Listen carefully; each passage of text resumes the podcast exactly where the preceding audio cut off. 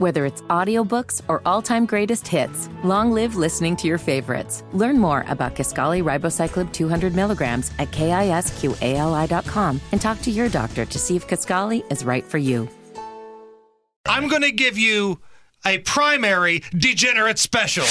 It's time for Hammer's Degenerate Special. Normally, when we do the Degenerate Special, we're betting on a MAC football game or a Sunbelt Conference college basketball game.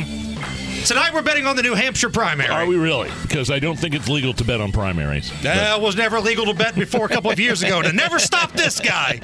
So I've set the line at Donald Trump 20.5. Okay. That's the margin of victory.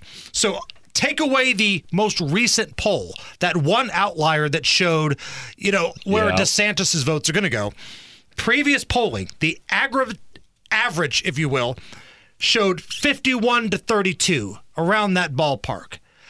But I do think that all of the DeSantis votes are going to go to Trump.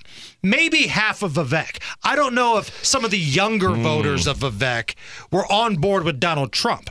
I think that's why they were Vivek supporters. But they definitely liked Vivek, and they weren't down with Nikki Haley at all. No, not at all. And because Vivek's been out stumping and being the flavor for Donald Trump, like the world's best hype man, I think you're going to get at least half of those supporters. So let's just say DeSantis was polling at 5%, and Vivek was polling at 2%. Okay.